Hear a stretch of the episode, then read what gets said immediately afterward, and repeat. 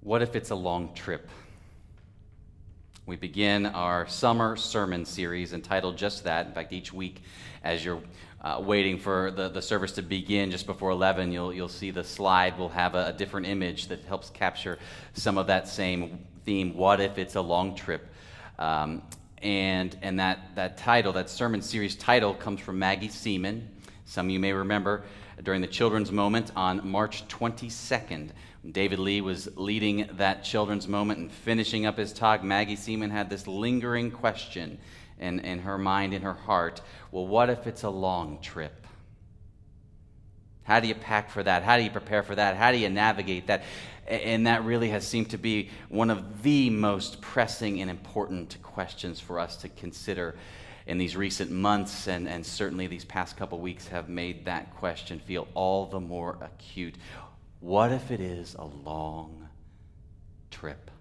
And so each week uh, during this sermon series, we'll be looking at different scriptures uh, where we look at what it is to equip ourselves for the long road of obedience, the, the long road God has before us. We'll look at different times in scripture where folks were on a long journey of some sort or another and what it was for them to navigate that and what, what the implications are then for us. We begin today uh, first with our reading about the anointing of uh, King David, and now uh, from the New Testament, 1 Corinthians chapter 12, verses 12 to 27. This is the Apostle Paul writing to the church at Corinth, which had begun, had been planted and begun to feel something of the long haul as they were living into what it means to be a church.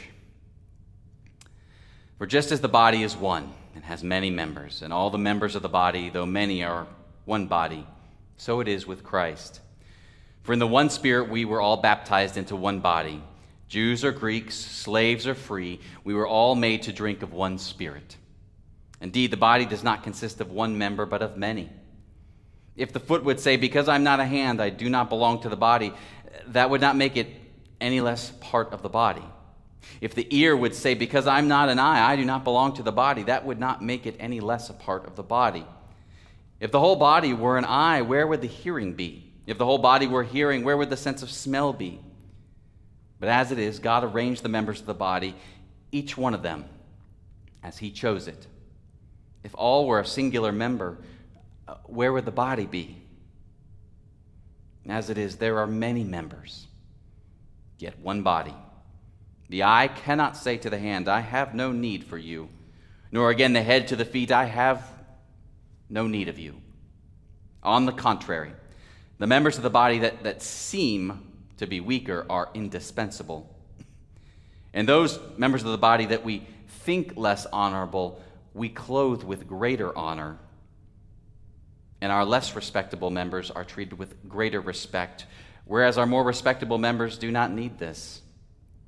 But God has so arranged the body, giving the greater honor to the inferior member, that there may be no dissension within the body, but the members may have the same care for one another. If one member suffers, all suffer together with it. If one member is honored, all rejoice together with it.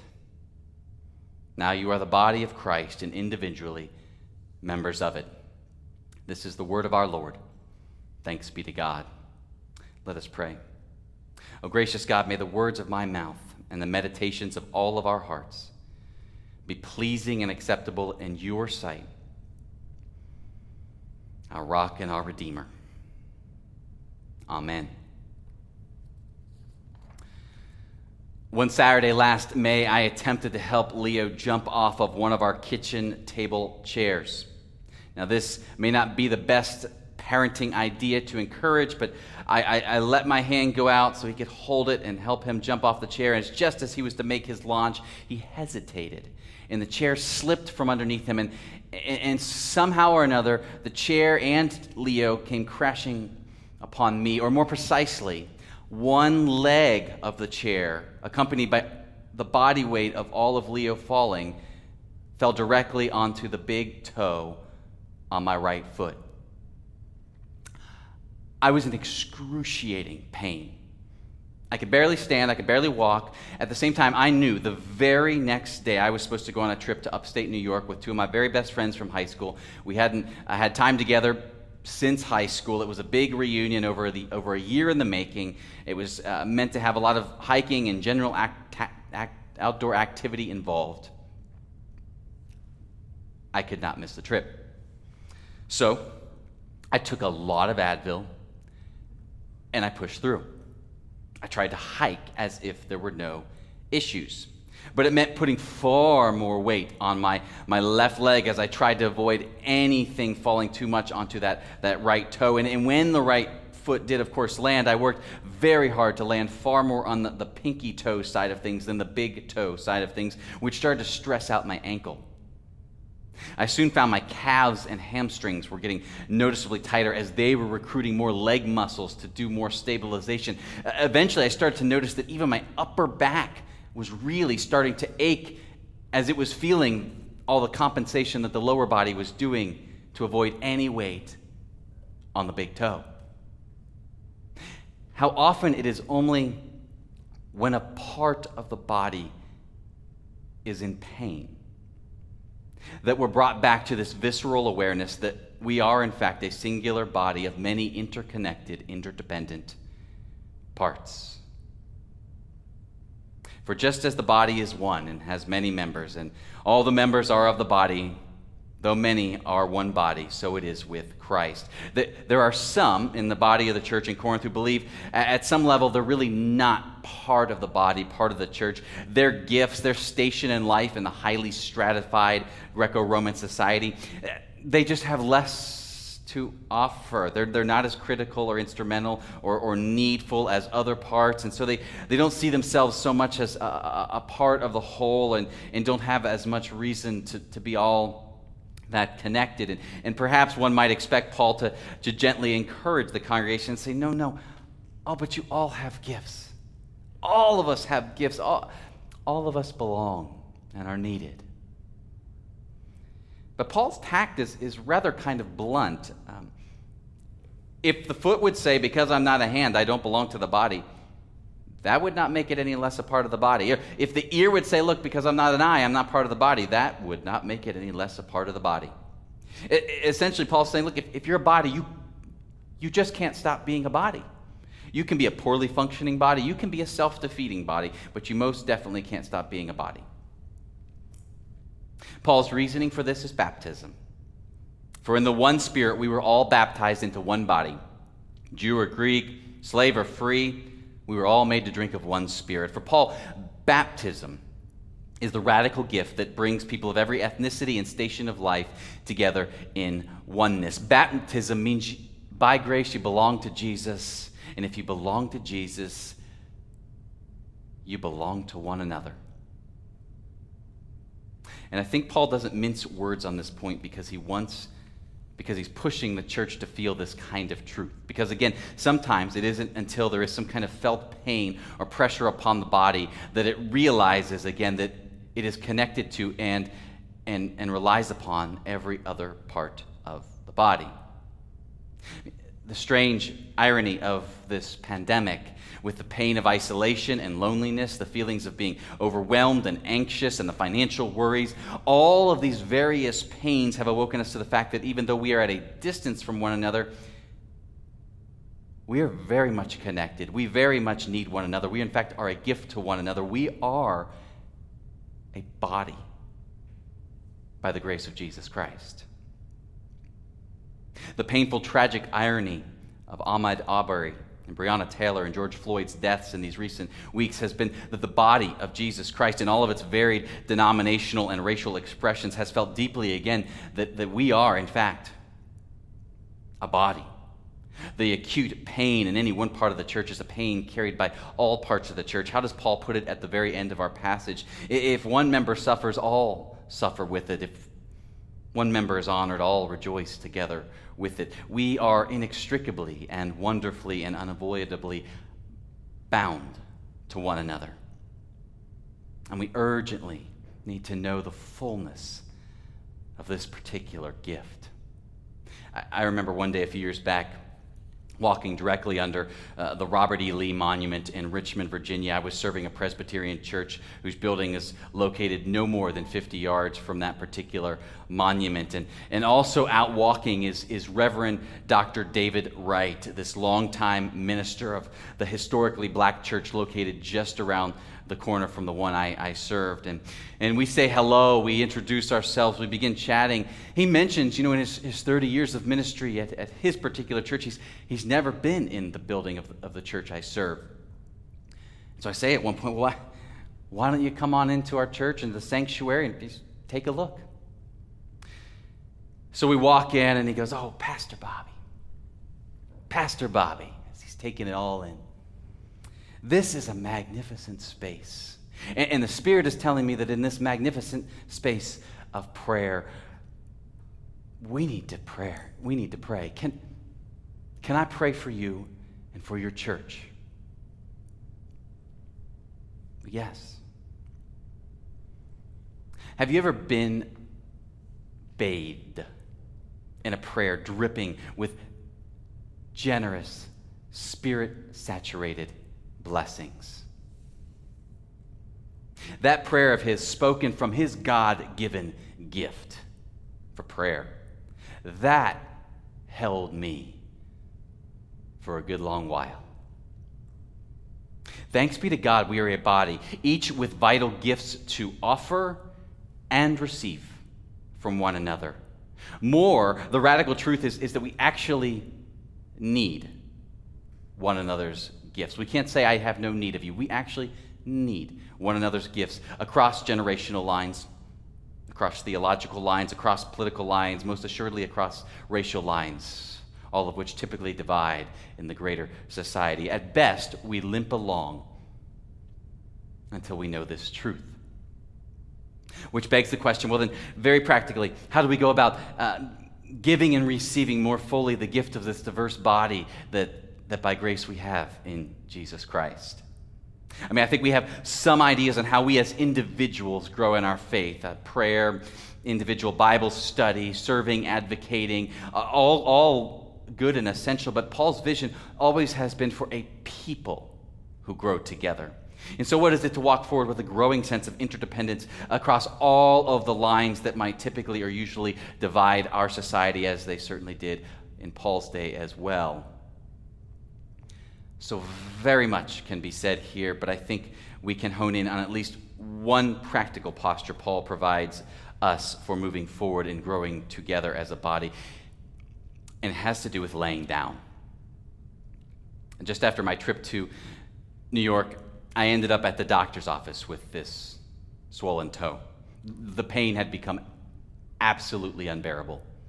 Turns out it was not broken, but it was significantly swollen from days of walking on it and acting like nothing was going on.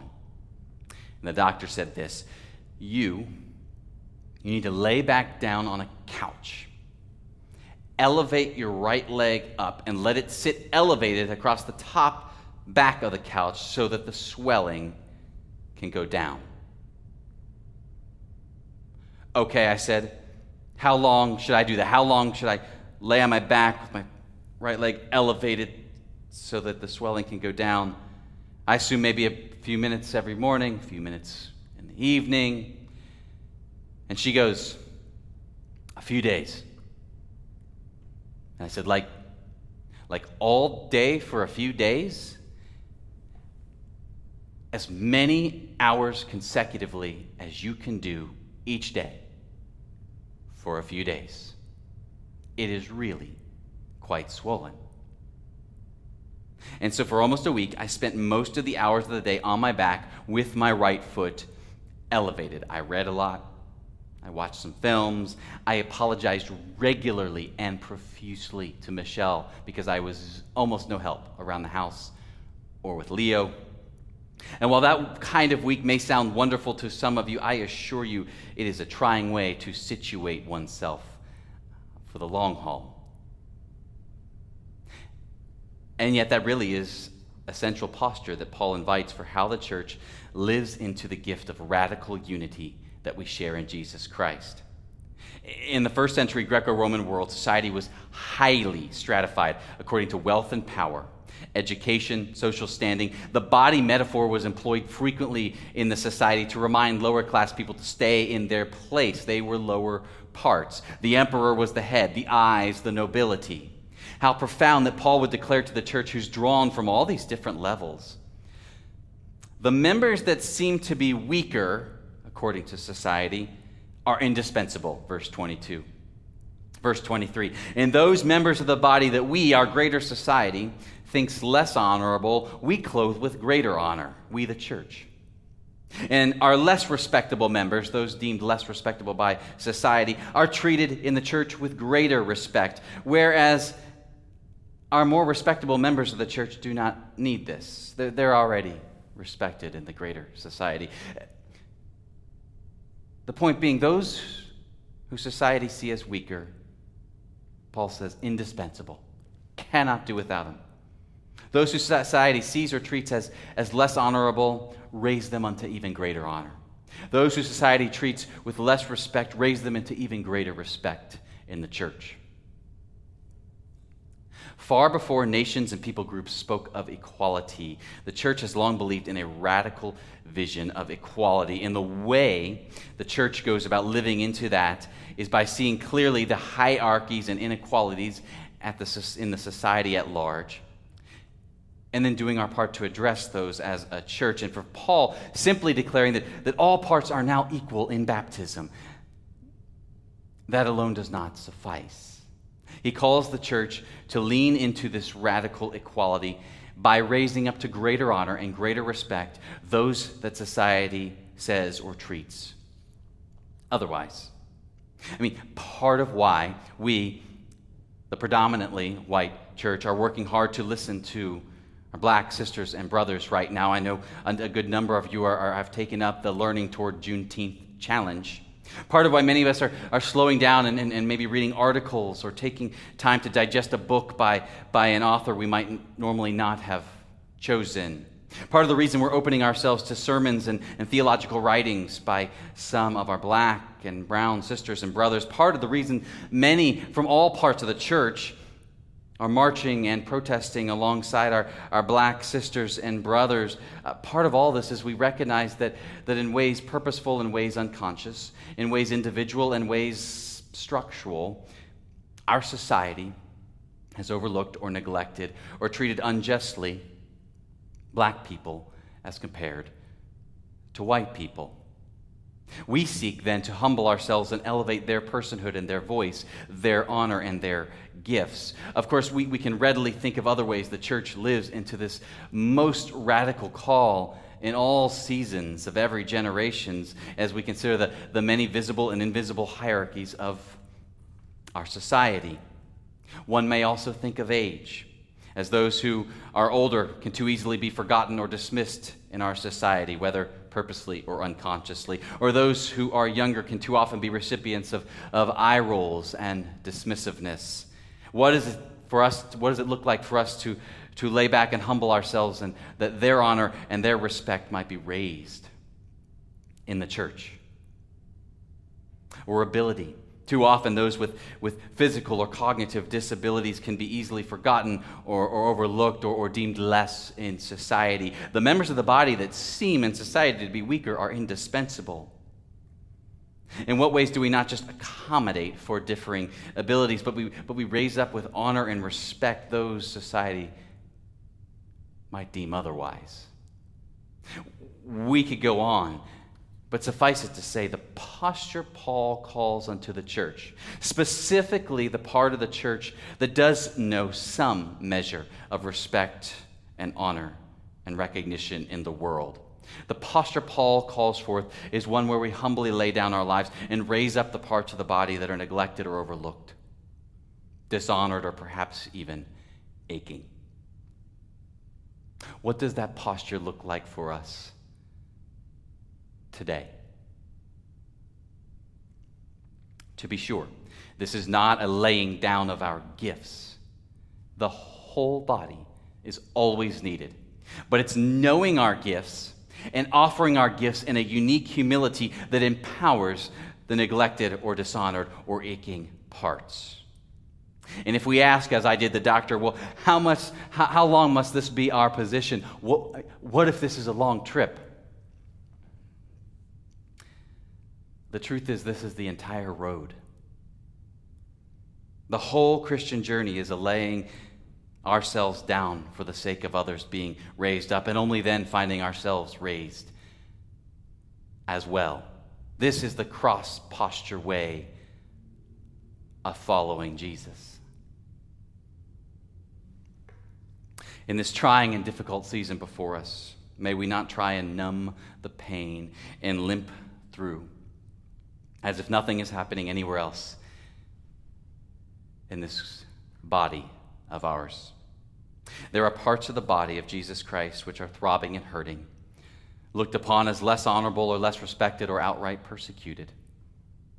But take heart, when I finally took up the Pauline posture of elevating the overlooked and aching part, a healing was known not just in my throbbing tone, but in fact throughout my whole body, which had been for so long trying to compensate. I'm mindful that so many of us are tired in these recent days for any number of reasons. But what if the antidote to exhaustion is not merely rest, as important as that is, but, but, but living more fully into this Pauline posture for living as a whole body? And so discovering truly that the healing of one part of the body is, is a healing unto the whole.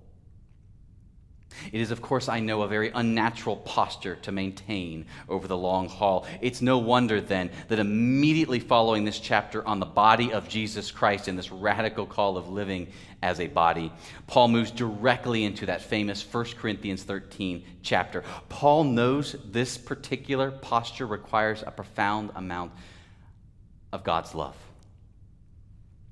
And so I invite us to then open our hearts and receive these well known words from 1 Corinthians 13 once more. May they empower the church of Jesus Christ for the long road ahead. Love is patient, love is kind. It does not envy, it does not boast, it is not proud. It does not dishonor others. It is not self seeking. It is not easily angered. It keeps no records of wrong. Love does not, not delight in evil, but rejoices in the truth. It always protects, always trusts, always hopes, always perseveres. Love never fails. May we know the love of Jesus Christ poured out upon the body of Jesus Christ. Amen.